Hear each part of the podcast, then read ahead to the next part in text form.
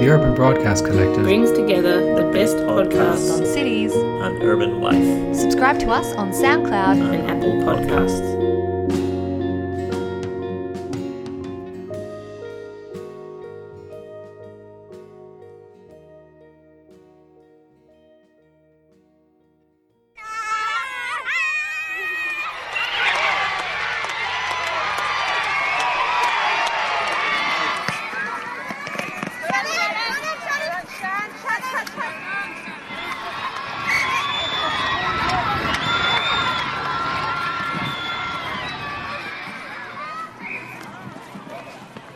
Any given Saturday on the Gold Coast, that's pretty much the sounds you will hear. Sport and leisure, part and parcel of the fabric of the Gold Coast, well and truly. And that's what we're talking about today on Urban Squeeze. Dr. Tony Matthews, Associate Professor Jason Byrne, both urban planners with the School of Environment at Griffith University. Gentlemen, hello. Good afternoon, Matt. Hi, Matt. Good to have you along. Sport and leisure, are you sporty types?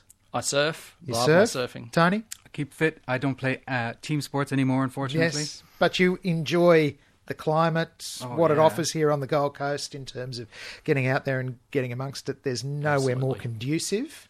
How important is this in in a planning context? What what role can planners play in fostering sport and leisure activities in and around a city? Well, Tony, last week we were talking about the music city, right? Yeah, evidently, We're I just gave you a little taste of Yeah, that. and it's actually not a bad intro. You could combine those two intros and work just well for the Gold Coast. That was Um, my that, that was my intent. So, you know, we kind of came to the conclusion last week that we're not really a music city, although there's a lot of revenue in that. But what we can say without a doubt is that Gold Coast is absolutely 100% a sports city, clearly. And it's, in terms of surfing, it's one of the world's highly regarded surf cities, and it holds that mantle quite comfortably, right? Easily. Uh, so, what can planning do around sport? Uh, planning has a major role to play in when it comes to designing and designating venues, uh, making sure that they're transport accessible, protecting areas for future venues. Uh, Tony, you had some ideas as well. We were talking about this morning. Well, we were actually discussing the idea that there's a huge dollar value in sporting infrastructure and leisure infrastructure. Jason has the figures there. What was it? Two point two billion dollars? Is it? It was- Yeah, well, if you look at surfing, for example, it brings in $3.3 billion per annum to the Gold Coast, employing 21,000 people, which is huge. Three, how, how do you measure that? What in what? So apparently, the average spend is one of the figures that they use. So I know you surf as well a little bit, Matt. Yeah, occasionally. yeah. Yep. So you think about it, you need wax. Um, you're going to buy a new board every few years, maybe if you're lucky. if, you're lucky. you're allowed, There was there was Um, a time. you might need a weddy for winter. Yep.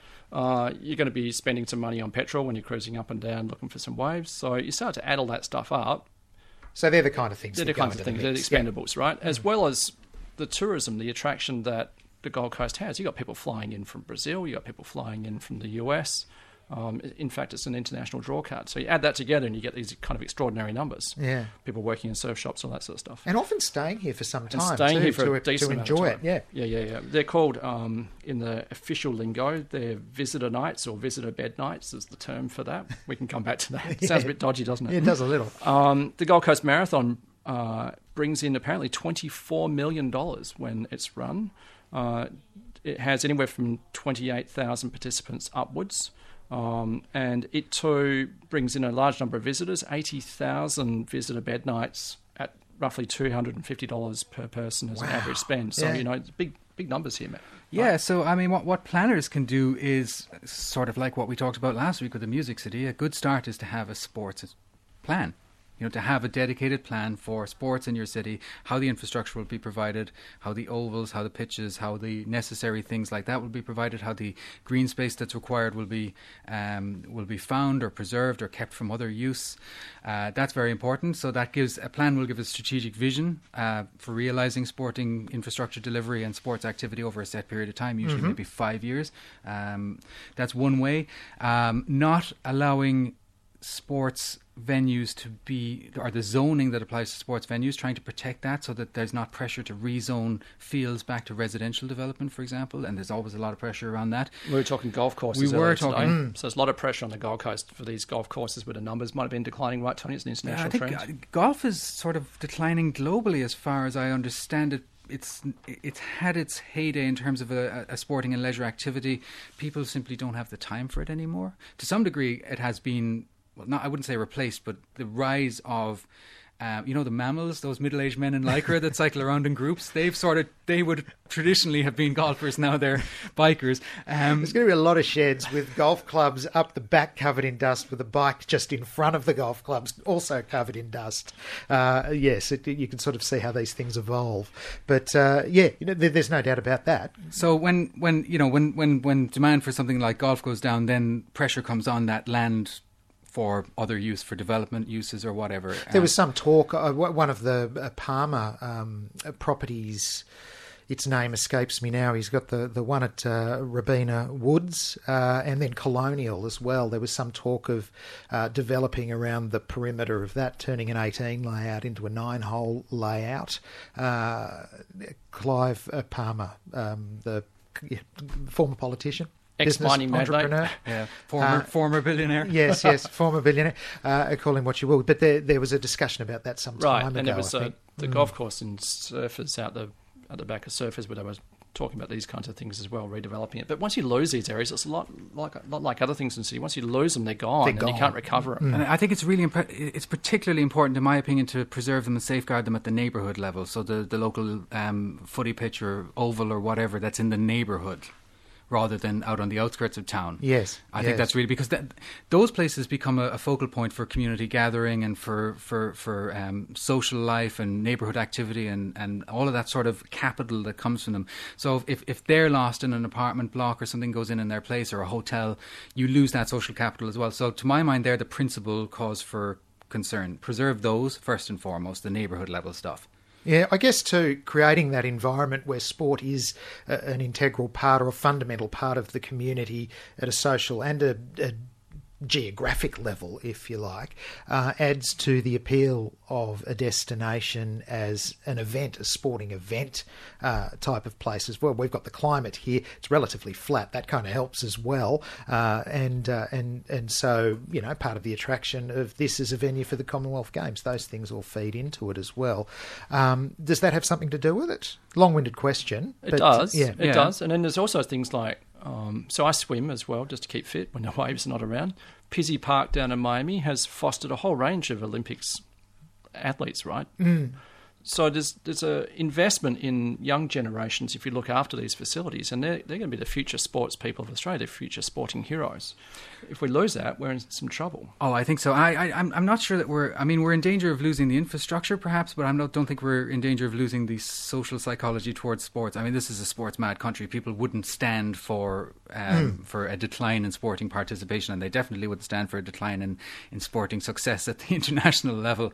Um, so there's always going to be a, a, a very strong, keen desire for sporting infrastructure and for sports and leisure activity in Australia, and particularly in a place like the Gold Coast, because you really do have the best of everything. It's flat, as you point out. You're coastal. You have the tropical hinterland where you can do all kinds of things like mountain biking. Um, you have a very good climate, so it's sort of year-round potential for sports. Uh, you have an international airport. You you have big stadiums. You have small-scale sporting infrastructure. You have state centres of excellence. This is. When Jason said the Gold Coast is a sports city, he wasn't joking. By Really any is. marker, it is. It absolutely is. I don't think you'd get too many arguments there. Uh, we are also going to be on the international stage uh, year after next. Of course, the Commonwealth Games, massive event, the biggest that Southeast Queensland's seen in a long, long time, if ever. Uh, how valuable are these kinds of events to a city? Really? It's a challenge to put the numbers on them. So Tony and I hard. were looking at this before. If you look at the official um, data from the Gold Coast City Council, they suggest it's going to be a a two billion dollar economic injection to the economy. But then Tony was saying to me, "Well, it's going to cost them about two billion dollars to put it on as well, right? Yeah. So are we going to break even, or will we make a profit?" Um, yeah, the, the figures are interesting because, as Jason says, it's going to cost 2 billion and they reckon it's going to generate two billion. Um, how that 2 billion is being covered, there's um, let me see, there's they reckon operating revenue will be 239 million, contributions of 115 million from the city of Gold Coast itself, 156 million from the federal government. Uh, there's somewhere between 30 and 50 million was what they got for the television rights, the free to air TV rights when they sold them to the Seven network. Couldn't get the exact figures, but it was less than 50 and more than Yeah. 30. Uh, so the net cost of the Queensland government is actually about one and a half billion dollars Eek. which is a huge amount of money. And in a sense, the what you're doing with a large sports event like this is you're pitting international recognition and prestige, i.e., marketing of Gold Coast City, against a massive expenditure of cash, which could arguably be used for other things like health or education. Of course, So yeah. it's a bit of a gamble. And you see different results in different parts of the world. Some cities that put on large events like the Com Games or the Olympics walk away smiling, many don't. Many are left with a legacy debt, uh, infrastructure that's not used, a vision that's not realised, and a huge cost to the public purse. Legacy is a word that pops up. The Urban Squeeze this afternoon talking about the uh, the benefits, the value uh, of sport and leisure to the city, particularly the city of the Gold Coast. Uh, I've got Dr. Tony Matthews with me, also Associate Professor Jason Byrne from Griffith University. They're urban planners. Um, the the winning part of it, and and the, this idea of legacy. You talk about legacy debt. Uh, a lot of the talk now, as we see the buildings pop up, is having legacy infrastructure, stuff that's not just used once and then falls into disrepair.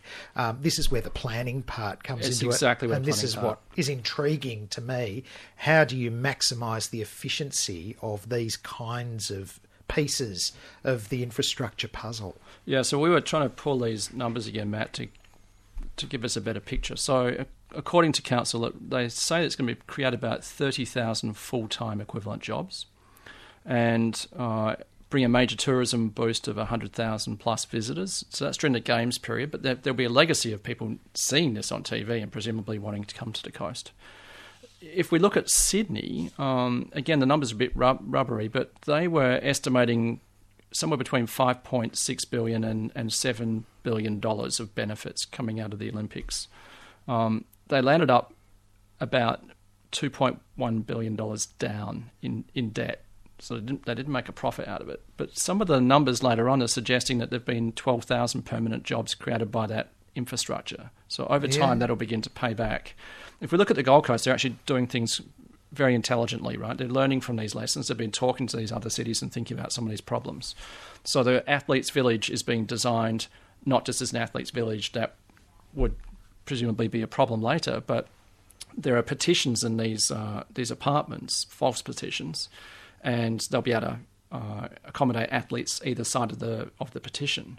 After the games is finished, they pull down this temporary petition and they sell the apartment. So you get a nice two or three bedroom apartment. That's a transit oriented development, right, Tony? So it's right next to the So railway it's line. transit oriented. So yeah, okay, proximity to be public Yeah, transport. yeah, transit. because we've you know this is all happening in the health and knowledge precinct. So you you know this we've talked about this idea of co-location before and the advantages, the kind of synergy that comes from that. Um, so you've you've got the hospital, you've got the university, you've got the light rail connection. Now you've got phase two of the right, light rail connection going to connect up to the heavy rail.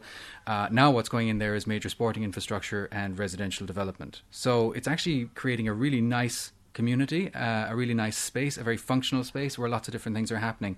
So I think that's Jason's right. That's a really smart way to plan for the Com Games on, on, on the Gold Coast, as distinct from what some other cities have done with large sporting events where they've built new infrastructure on the edge of town and, and, and never really realised it in any meaningful sense.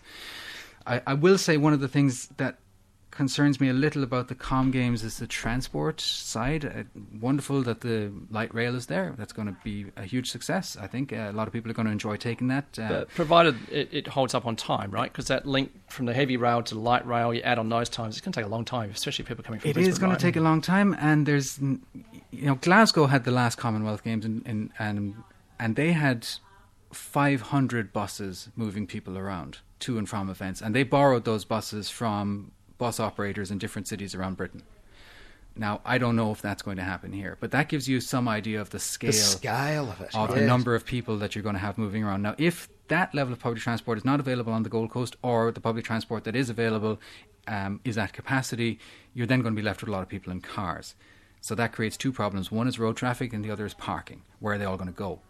Um, and particularly if they're on the M1, which you have to do, Tony, every week. I regularly drive. Um, there, I, I think there's not unreasonable concern that, for example, people who are travelling down to Commonwealth Games events from Brisbane may miss start times, turn up late, and I include athletes in that. Some athletes will stay in Brisbane, not all, but some. Um, there is a great deal of anxiety and concern, and a fight broke out, if you remember, a few weeks ago that we talked about between the federal government and the state government about attending to the bottlenecks on the M1 where the gateway joins or leaves it. It's, it, that's been a feud ever since I've been sitting in this chair, it's fair to say. Jason Byrne and uh, Dr. Tony Matthews with me from the School of Environment at Griffith Uni join me this time every week, talking about sport and leisure and how it can make a city great. Essentially, um, we've spoken about the Gold Coast at a grassroots level. We've spoken about it uh, in terms of creating a legacy from events uh, that exist and what we're looking forward to with the Commonwealth Games.